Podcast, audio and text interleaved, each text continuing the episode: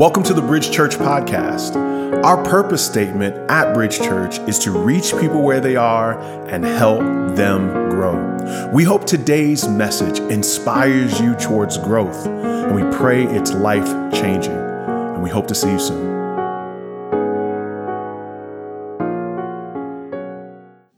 Uh, 2 Corinthians 5 and 20 says that we are ambassadors for Christ. It's crazy statement then he makes. He says, it's as though God is making his appeal through us. So I think I said this last week. Like, if I was God and I wanted to persuade people to come into a relationship with me, I would not use people, I'd use myself. You know, like if you want to get something done, you do it yourself.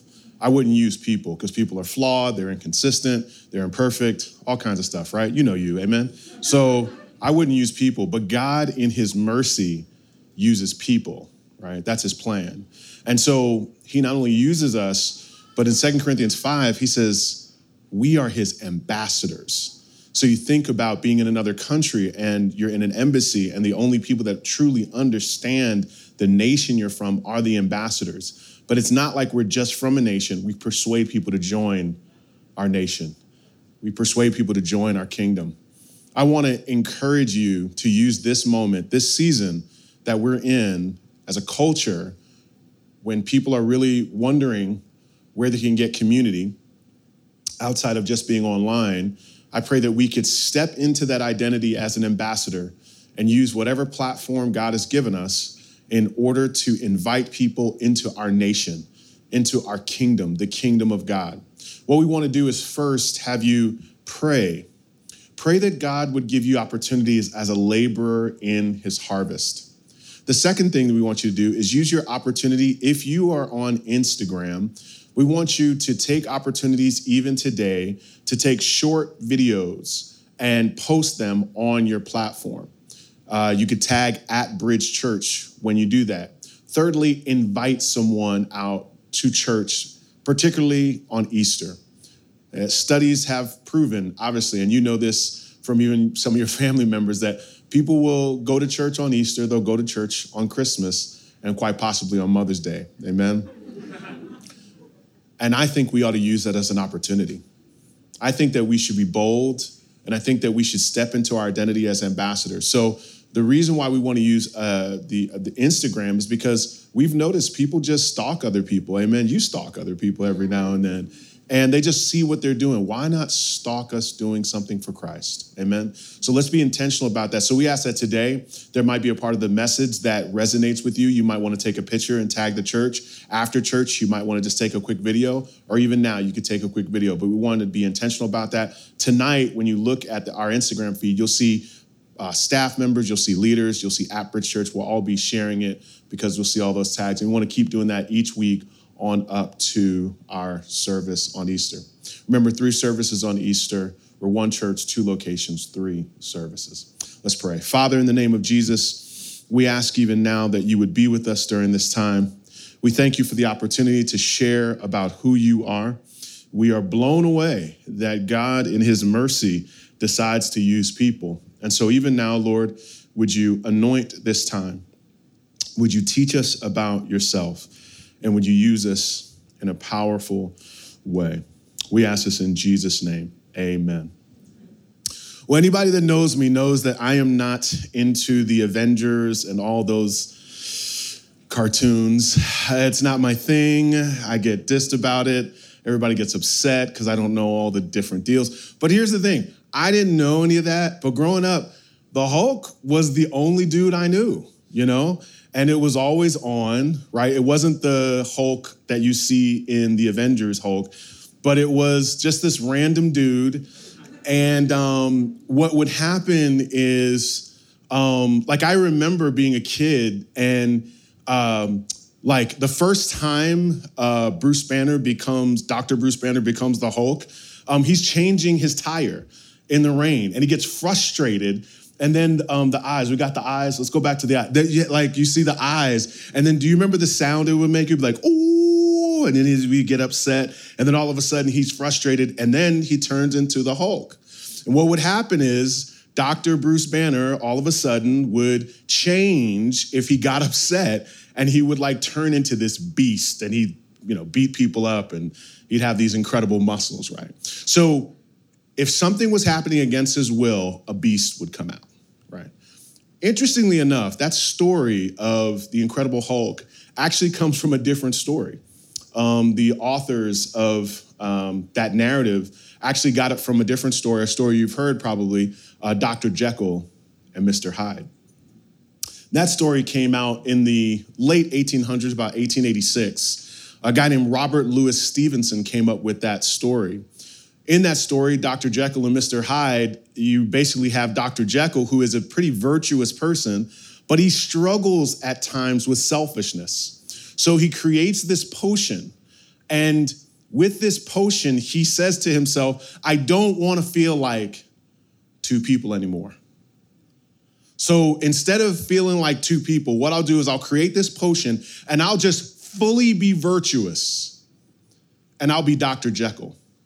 And I'll fully be selfish and I'll be Mr. Hyde. And when he creates this potion, he is one of the kindest people in the world. But he's also Mr. Hyde incredibly selfish. What the story entails is that Mr. Hyde, he acknowledges and observes that Mr. Hyde is much more evil than he could have ever thought. Robert Louis Stevenson grew up in a Christian home. Robert Louis Stevenson got his basis of thought out of Romans chapter 7. The belief, his belief was we all get tired of being two people. We all get tired of that internal conflict. We wish we could be fully virtuous. And we know that in the right conditions, without restriction, the beast comes out of us. Mr. or Mrs. Hyde comes out of us. An honest Christian will acknowledge that there's a struggle with sin. There's a struggle with duality that we hate to admit. In Romans chapter 7, Paul, in the early part, is talking about the law, and he essentially says that the law is good. There's no problem with the law, there's no problem with the Ten Commandments. The problem is me. I can't fulfill the law. I can't do the things that I want to do, he's going to talk about. Some scholars have said that this text is not of the Christian life, it's of the it's of the life before Christ. And so there's a little bit of a debate. But I think an honest Christian would say this the more that you walk with the Lord, the more that you know God, the more you see your flaws. Struggle with sin is actually a sign of maturity because you see more of yourself. Man once said he was writing, he was a writer, and he was at work. And while he was at work, he's writing and he had a dinner to go to. So he gets done with work and he says, he's about to go to this wonderful dinner. So he does that, you know, you do that quick glance in the mirror, does this quick glance in the mirror, looks at his looks at his clothes, looks at his hair, goes, okay, I'm good. Walks into this dinner, beautiful facility, bright lights like this, lit up. And then while he's walking in there, there's this huge mirror. And as he's walking in and seeing this huge mirror, he sees all these smudges on his collar. He sees ink on his fingers. The moment he walked in from a dimly lit place to a highly lit place. The moment he saw a small mirror and then a big mirror, he saw more of the smudges. The more you get closer to God, the more you become intimate with Him, the more you see your smudges. You see, it's those who walk in the light, those who have a mirror. We see more of ourselves. And Paul, in this chapter we're going to look at, he's lamenting the fact that he is frustrated. He is not the man he wants to be. He wants to be holy. Because when you give your life to Christ, you have a heart change. You want to be more honest. You want to be more kind. You want to be more loving. So let me encourage you. This struggle with sin is not an admission that he is punting or failing. It's actually an admission he is growing. We have to acknowledge that there is a Mr. Hyde. Here's the key this text is what you call a lament, it's like grieving. He's acknowledging his frustration, he's confessing it. That's healthy. Here's the key the key is not to hide Mr. Hyde. The whole notion of Dr. Jekyll and Mr. Hyde is that play on words hide. It's not to hide Mr. Hyde. And in this text, he doesn't hide Mr. Hyde. He acknowledges, I struggle. Do you struggle today? Well, Paul's going to say, I, I too struggle. Join him in showing how to struggle well. Romans chapter 7, Paul says in verse 14, For we know that the law is spiritual. Now, but me, I am of the flesh, sold under sin. When he says sold under sin, he's giving this imagery of slavery. And he's saying that in many ways, I am compelled often to sin. And it's like I'm in bondage at times to do that which I don't want to do. Nothing wrong with the law, but me, I am of the flesh. Now, when he says that he's of the flesh, he's not talking about his physical body per se. He's saying there is a selfish side of us, a selfish nature, and he's speaking of the two natures that we have when you come into Christ. You have this new nature, new heart, new desires, new affections, but you still have what he calls, what Paul will call throughout the New Testament, an old man, old desires, old nature.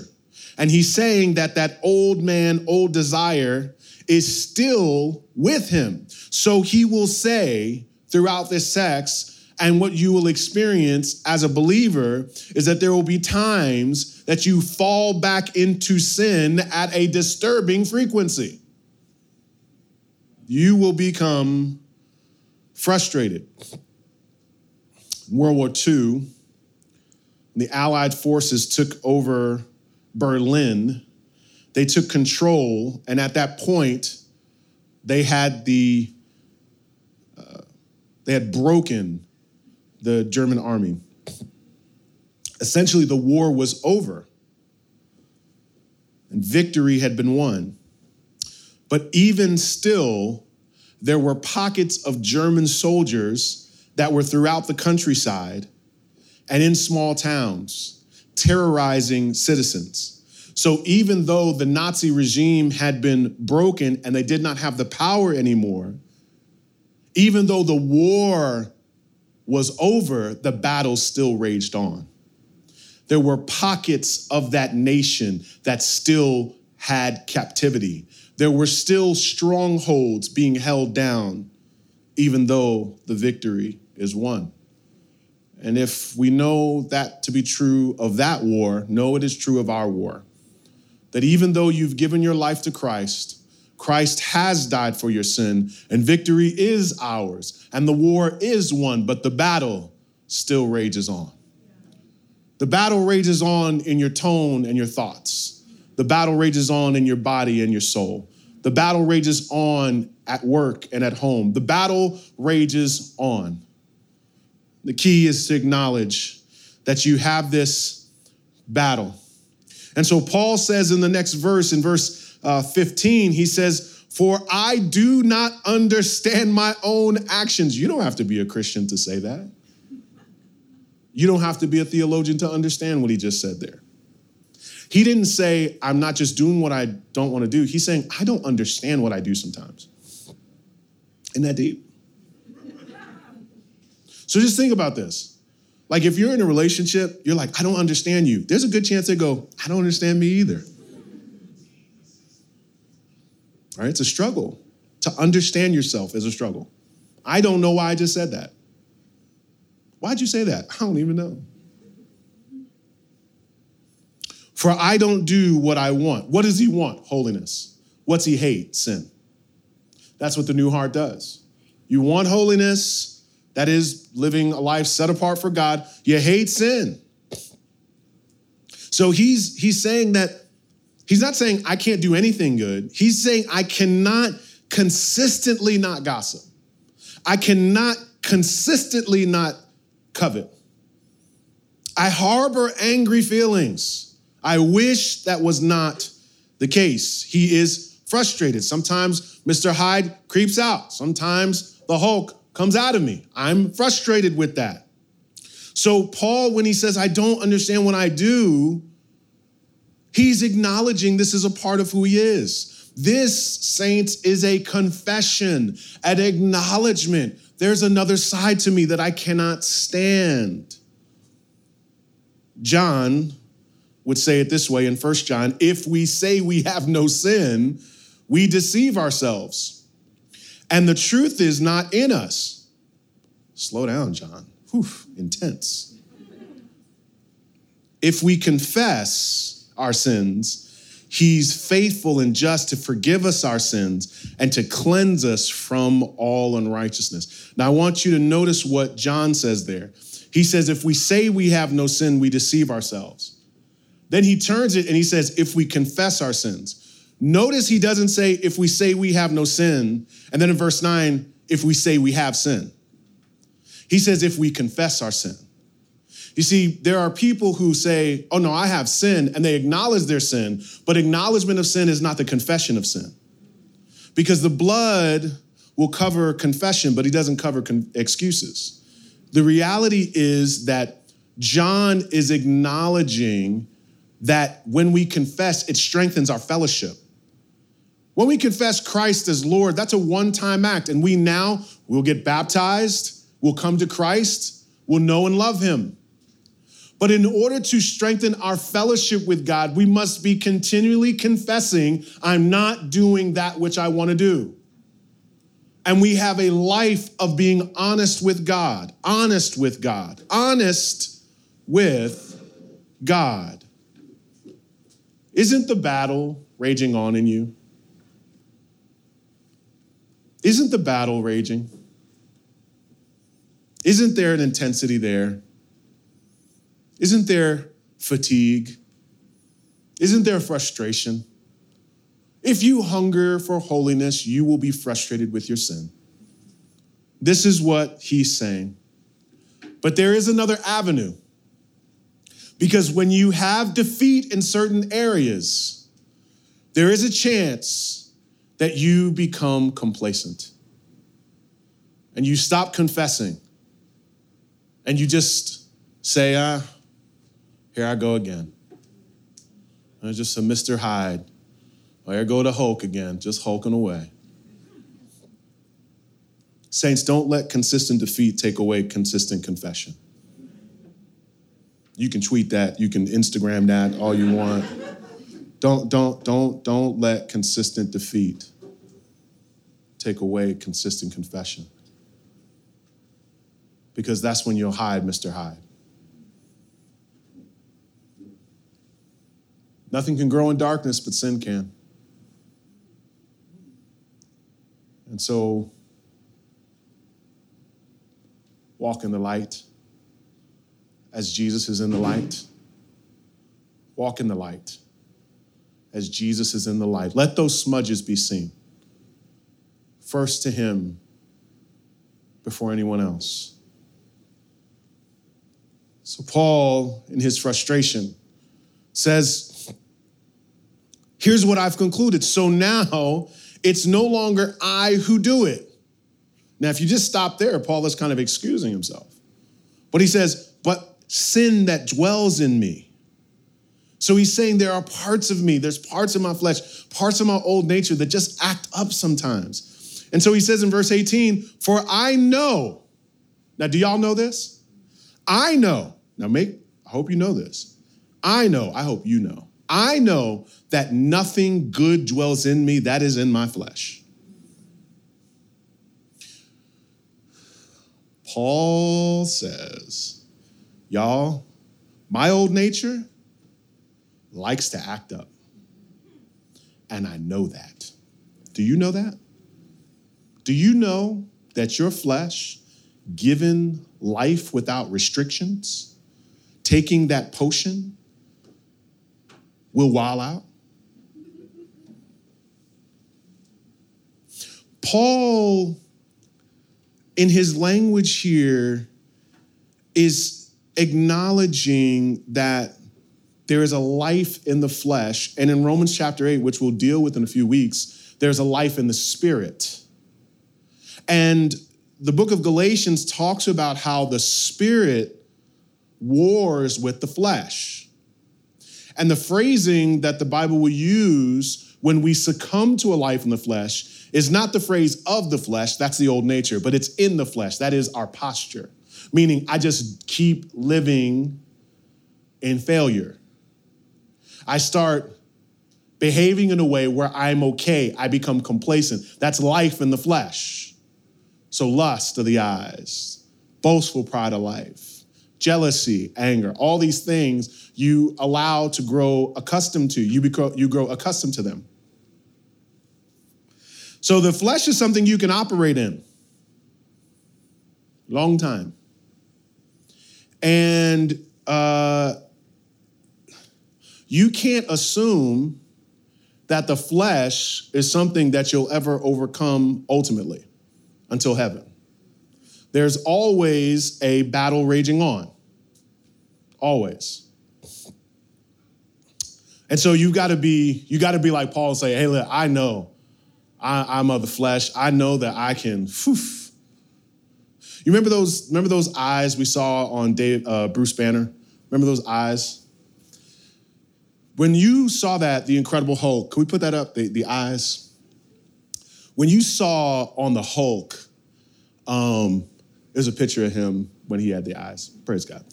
When he had, I'm sorry, but when he had it, right? When he does that, it's like he's in a trance. And it's like, and he gets upset, and all of a sudden he turns into this beast. And if you're honest, there's certain things that put you like in a trance. Your eyes start acting up. You just you just can't take your something comes over you. I mean, there's certain people, this a trance comes over you. And you just, it may, they, there's certain people that might make you angry.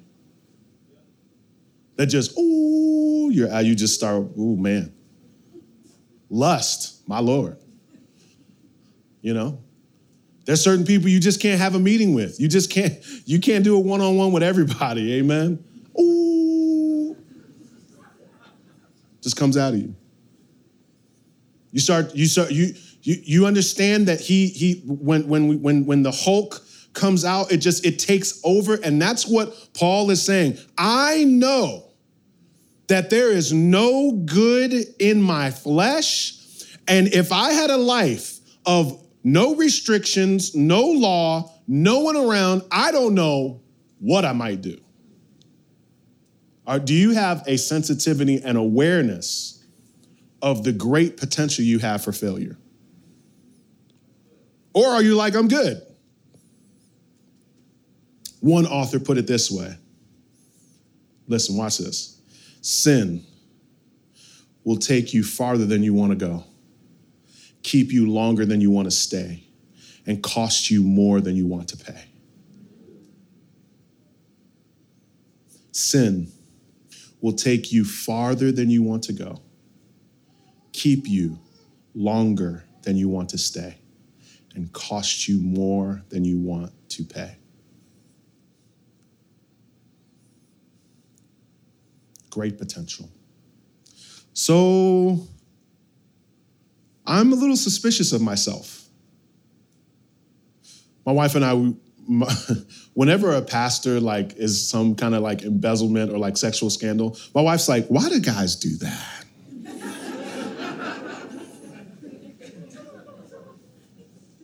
I'm like, "I don't know. I don't know. You're fine, baby. I love you."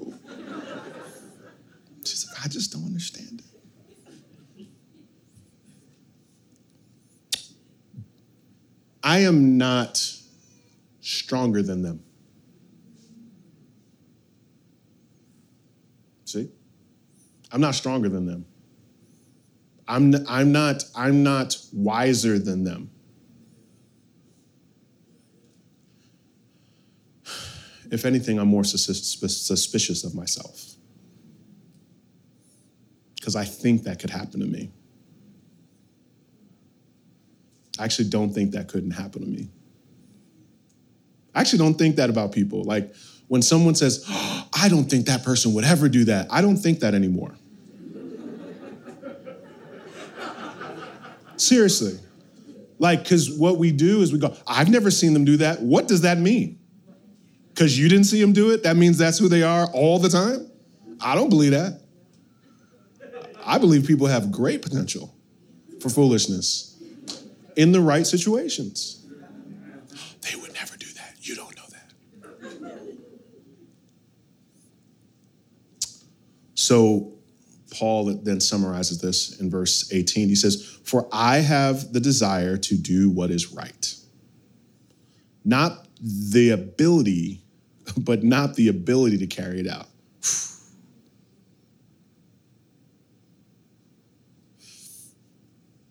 Think about the level of frustration when you have a great desire to do something, but you find you don't have the ability to do it. This is in the book of John, not First John, but in the book of John, book of John, John talks about, we don't have it on the screen, but he, he talks about Jesus saying, apart from me, you can do nothing. That is, we, we long for the Spirit to be able to carry out the desires of the Spirit through us. And so we, we, we give our lives to Christ and we become more sanctified and we grow and we see the Spirit do more but there's still this battle raging on where there's things I want to do. I want to be more kind, but I just find myself unkind. You see?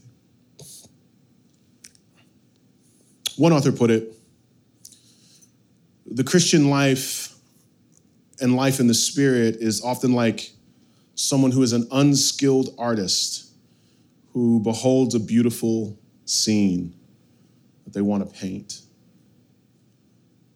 But their lack of talent prevents them from doing it. Not sure if we're able to put a picture up, but um, imagine the Mona Lisa. Put that up? Praise God. But um, imagine trying to paint the Mona Lisa and in trying to paint it, you work to paint it, you work to paint it, you work to paint it, and you get a little bit better, a little bit better, a little bit better. But ultimately, you can't fulfill it. Imagine your frustration when man, you, you ultimately can't see what you want. That is the struggle that Paul is saying there's this tension that he feels. You ever feel this frustration? Think about this way uh, Why do I still struggle with self control? Didn't the Lord give us the spirit of self control? Isn't that what the Bible says? Like you read that one day in the Bible, you read that, you were a growing Christian, it says, the spirit of self control. You're like, mm, self control. That's me, God. You're about to control me because I need somebody to control me. And then over time, you saw you struggle with that. Why do I still struggle with self control? Why am I not able to fulfill it? Why do I feel jealousy and resentment towards people so much quicker than love? Why?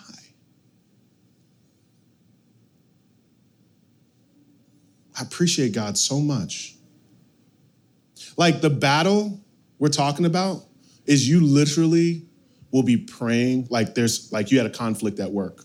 All right, you had a conflict at work. I, I know you can't imagine the saints. You had a conflict at work, somebody at work you had a conflict with, and you're just like, Lord, I lift up problem person. Oh God, problem person. Father, in the name of Jesus, would you just help problem person because that person is a problem. help them, Lord, for I in my flesh cannot deal with them because the other day they went and they were, and I can't believe that. And your brain will start taking you, and before you know it, you will literally have a full fledged conversation. I know I'm, I know I'm the only one that does this. You'll have a full fledged conversation with the person, and so, and that's why you know what, and you don't come at me, and like your brain, so you're not even praying for them anymore. You're literally arguing with them in an imaginary world. And just this is how my flesh works. I'm a hundred and oh in imaginary conversations. Never lost one. In the shower, before I go to work. Oh man, I'm I'm pretty lethal, to be honest with you. Pretty dynamic, as one would say. That's how the flesh works. Distracted, right? Why don't I ever give people the benefit of the doubt? I always inject a narrative. And I hate it when that's done to me. And I said, I'll never do it again, and I did it again. Why is my first impulse always to assume the worst and then gossip and slander? When we feel this, it's good. That is a healthy frustration. But I want you to see what Paul says in Romans 7, verse 24 and 25. Now, listen, this is what he says Wretched man that I am. He is frustrated with his sin. He is frustrated with his sin. And then he says, who will deliver me from this body of death? Thanks be to God through Christ Jesus our Lord. Saints, here's what I want you to hear, and it's really important that you hear the fullness of this. Um, Paul says, Wretched man that I am, I am tired of me. Have you ever felt that way? I am tired of me. Woo, I'm sick and tired of me, of seeing me, I'm frustrated because I want to be more like Christ. When we feel that, don't leave that feeling of frustration. Because that's what he's saying, wretched man that I am, I'm frustrated. But if you only stop right there in verse 24, wretched man that I am, if you just stop right there, that frustration leads to condemnation. Oh, I'm such, and some of you do that. You just beat yourself up. Well, look, look at me. I can't, I can't do nothing right. I don't, I'm, I, I say I want to be more honest, and here I go again. I say I want to be more loving, and here I go again. I have these goals, I never reach them. Oh, wretched man that I am. If you stop right there, your frustration will lead to condemnation, and you will always be a sad, lonely, depressed believer. Look what he does. He says, Wretched man that I am, who will deliver me from this body of death? Then he says, Thank you, Jesus. Thanks be to God through Jesus Christ our Lord. And what happens is his frustration doesn't lead to condemnation, his frustration leads to adoration. And he ends up collapsing in worship. Because let me tell you this one day you will be changed. One day you will be with the Lord and you will be delivered ultimately. And you won't have that trance you feel over sin. And the beast won't come out of you. Mr. Hyde, you'll be fully delivered from Mr. Hyde. Growing up,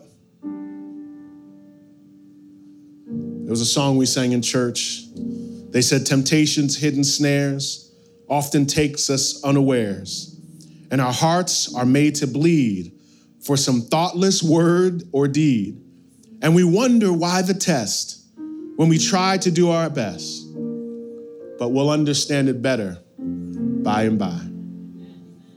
By and by, when the morning comes, all the saints of God gathered in all, we will tell the story of how we overcome. We'll understand it by and by. You'll be delivered ultimately of this body of death. But the other deliverance he's speaking of is you can change. God has the power to change your heart, and he has the power to change your lust, your gossiping, your anger. He can change you. He is a deliverer. And if he can deliver you from the kingdom of darkness into the kingdom of light, he can deliver you from unkindness to kindness. He's a deliverer. And you have a Lord who is a deliverer. He will deliver you and he can change you. And I want to tell you today that struggle that you have, hold it up to him, adore him, love him worship him, cry out to him. That's what Paul does. In the end, he collapses not in frustration alone, but in worship. Worship him today. Love him today. In the end, your sin should frustrate you, but it should lead you to the cross, a cross of a loving Savior. Take my yoke upon you. I'll give you rest. Aren't you tired? Would you stand with me?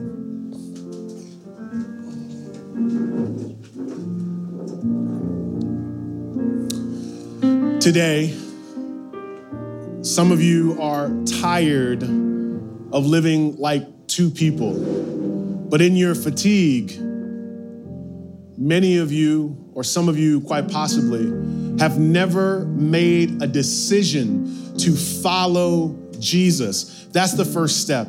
Before you're delivered from behaviors and actions and attitudes and mentalities, you must be delivered in nations and kingdoms. You must be delivered from the kingdom of darkness into the kingdom of light. And I'm not talking about coming to church, I'm not talking about reading the Bible. I'm saying Jesus Christ is Lord. And you make him the leader of your life. And I just want to know tonight or this morning, is there anybody that says, I want to make Jesus the leader of my life for the first time? Just lift up your hand. You want to make Jesus the leader of your life for the first time, just lift up your hand. If you want to make Jesus the leader of your life for the first time, just lift up your hand. If that's you today, you say, I want them to be the leader of my life, the Lord of my life. And if there not be one here today who wants to make that decision for the first time, then there may be someone who says, I want to get back on track with the Lord. I want to rededicate my life to Christ because I've had that frustration lead to complacency. And I want to be consistent with the Lord. I want to be in community and I want to walk in His marvelous light. Is there anybody here this morning that wants to rededicate their life to Christ? that they want to come back to the Lord, that they want to be in His graces, and you want to be in the light. You want to allow that mirror to see more of you. Does anyone here this, this morning feels that pull on their heart? Then, if there not be one here today with that desire, then I commission all of you. There's someone around you today that's tired of being two people. There's someone in your life that's tired and they don't have a deliverer. And I want you, I implore you on behalf of Jesus Christ to be an ambassador for Christ and to tell the world that Jesus Christ defeated sin and death has no sting. And we have that deliverer offered to people. So offer him on your timeline, offer him at work, offer him in your gym, Offer him in your neighborhood. He is available today. Amen. Father, in the name of Jesus, you are our deliverer. And you take us from one kingdom to another. And so we ask even now even now, Jesus. Use our platforms, use our words, that we might tell a dying world about who you are. In Christ's name.